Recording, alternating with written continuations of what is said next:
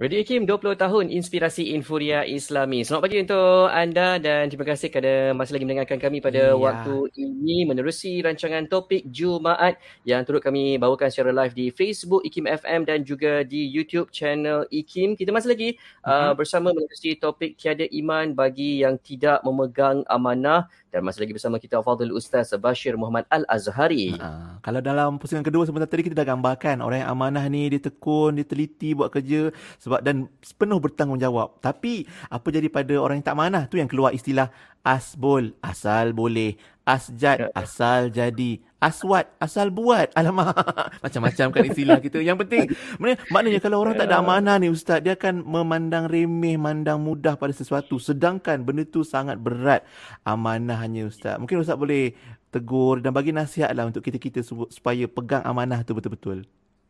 Ya baik, Masya Allah. Saya pun pertama kali dengar istilah-istilah ni, Masya Allah. Allahumma salli ala Muhammad wa ala ali Muhammad. Baik, uh, sikap dan akhlak seseorang bila mana uh, diberikan suatu amanah, suatu tugasan, suatu kerja, maka janganlah kita uh, menjadikan amanah tadi, tugasan tadi sebagai suatu yang diistilahkan tadi asal jadi, asal boleh, asal buat. Hmm. Uh, kerana dalam uh, sikap seorang uh, mukmin, kata baginda Rasulullah dalam satu hadis, innallaha yuhibbu idza amila ahadukum amalan an yutqinah. Allah Subhanahu wa taala suka kepada seseorang apabila dia melakukan sesuatu, dia melakukannya dengan tekun, yakni itqan. Tekun ini bermaksud dia sempurnakan amal uh, apa yang dituntut untuk dilaksanakan sebagaimana yang dikehendaki daripada orang yang memberikan amanah tadi. Maka kalaulah kepada kita, kerja kita, time kita daripada lapan tiga puluh sampailah pukul lima, maka uh-huh. janganlah sampai ada daripada waktu-waktu itu yang kita Uh, tidak uh, bersikap jujur dengan diri kita sehingga tidak melakukannya yang terbaik sampai kita culas pada waktu.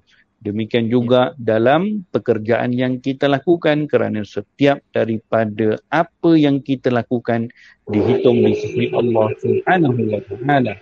Nabi kita bagi tahu Allah Taala suka kepada orang yang bersikap uh, sem- buat sesuatu kerja dengan sempurna, dengan tekun, maka akan disukai, dicintai oleh Allah Subhanahu wa taala. Sempurnakan suatu tugas dengan dengan perfect.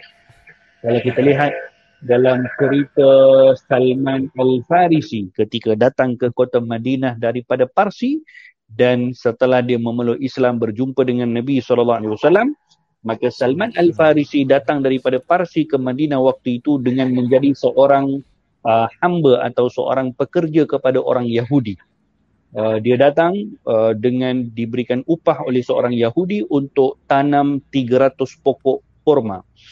Jadi setelah Salman Al-Farisi masuk Islam, uh, baginda Rasulullah uh, ingin menebus Salman Al-Farisi daripada tuannya yang beragama Yahudi.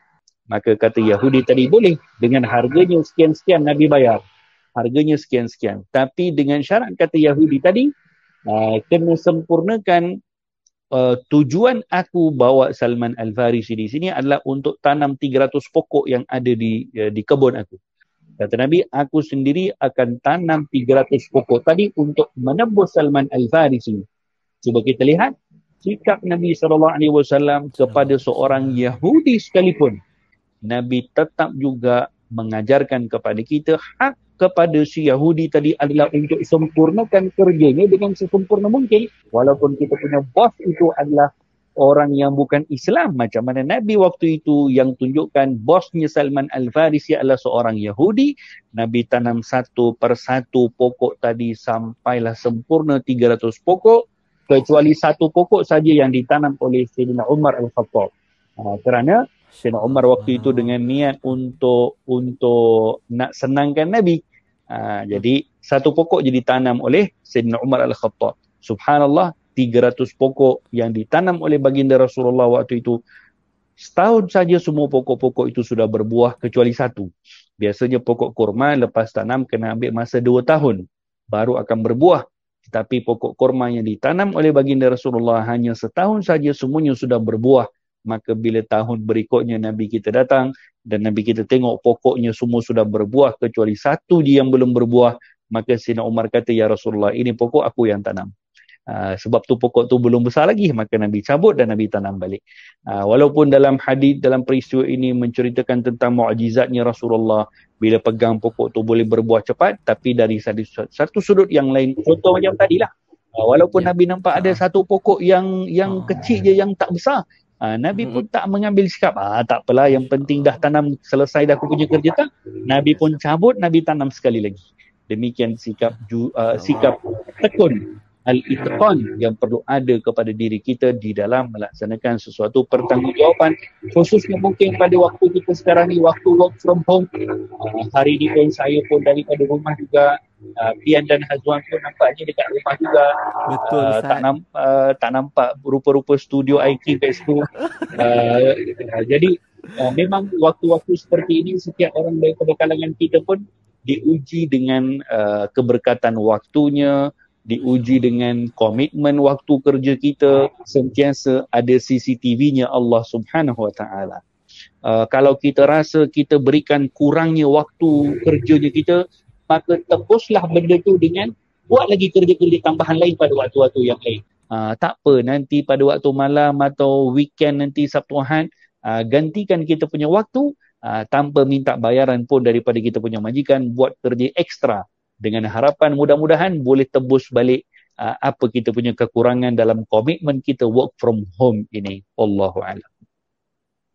Masya Allah. Masya Allah, cantik, hebat gambaran yang Ustaz berikan, termasuk contoh waktu kita dalam tempoh pandemik ni, working from home, masing-masing ada amanah. Yelah, kat rumah ada amanahnya, kena jaga itu ini, dapur, bilik tidur, ruang tamu kan Ustaz. Tapi dalam masa yang sama, ya. kerja di pejabat pun perlu dilaksanakan. Dan macam Ustaz sebut tadi, betapa waspadanya orang yang ada amanah ni, dia akan jaga-jaga betul Ustaz eh? Dan kat situ insyaAllah kita harapkan dapat memperoleh barakah dan keberkatan waktu lah. Macam Ustaz sebut tadi, setiap waktu yang berlalu tu ada berkatnya. Ustaz macam mana bila, bila sebagai penutup juga khulasah kita hari ni, kalau kita nak kaitkan dengan keberkatan hidup dan juga amanah yang kita jaga, bukan sekadar pada pemimpin saja, tapi kita semua, dan khusus juga mungkin untuk yang memegang amanah kepemimpinan, Ustaz, apa nasihat Ustaz pada kami semua, Ustaz? Ya baik, Allahumma salli Muhammad wa ala Muhammad. Kita punya hari Jumaat ini hari yang cukup mendebarkan kita, seperti mana yang telah diberitahu akan di, diumumkan kepada kita siapa yang akan menjadi pemimpin kepada kita. Uh, maka teringat kepada suatu pesanan yang dipesan oleh uh, para salafus salih kita yang terdahulu, daripada kalangan para tabi'in, para tabi'at tabi'in, uh, berpesan kalau Uh, pernah uh, apa nama suatu hari uh, satu orang tabi'in uh, datang kepada Sayyidina Ali, uh, bertanya kepada Sayyidina Ali, uh, dia kata, wahai wahai Amirul Mukminin, kenapa pada zaman kamu jadi khalifah banyak sangat problem dengan peperangannya, dengan pergaduhannya, dengan penumpahan darahnya? Uh, maka kata Sayyidina Ali, kerana pada zaman aku, pada zamannya Rasulullah tak ada pun. Kata si tabi'in tadi, pada zaman sebelum kamu, zaman Rasulullah tak ada pun macam ni. Tapi ketika zamannya kamu, luar biasa dia punya masalah. Maka kata Sayyidina Ali kepada yang bertanya tadi, kerana apa? Kerana pada zaman aku jadi khalifah, yang jadi aku punya rakyat adalah orang-orang macam kau. Zamannya Rasulullah, yang menjadi rakyatnya adalah orang-orang macam aku. Jadi Sayyidina Ali menjawab dengan mengatakan, Uh, tidak mung, uh, uh, tidak mesti yang namanya kekurangan itu datang daripada pemimpin, tidak. Uh, tidak mesti yang namanya suatu perkara yang yang yang salah itu hanya datang daripada pemimpin, tidak. Sayyidina Ali kata kepada tabi'in tadi, banyaknya berlaku masalah di zaman aku ini, Sayyidina Ali, uh, khalifahnya Rasulullah, uh, ahlul jannah, orang yang dijanjikan syurga oleh baginda Rasulullah sallallahu alaihi wasallam. Kata Sayyidina Ali, kerana yang menjadi rakyat pada zaman aku adalah orang-orang macam kau. Sebab itu banyak problem pada zaman ini. Maka Alamak. dalam hal ini, yang namanya pemerintah dan juga yang diperintah, masing-masing mempunyai peranan, masing-masing mempunyai hak untuk ditunaikan.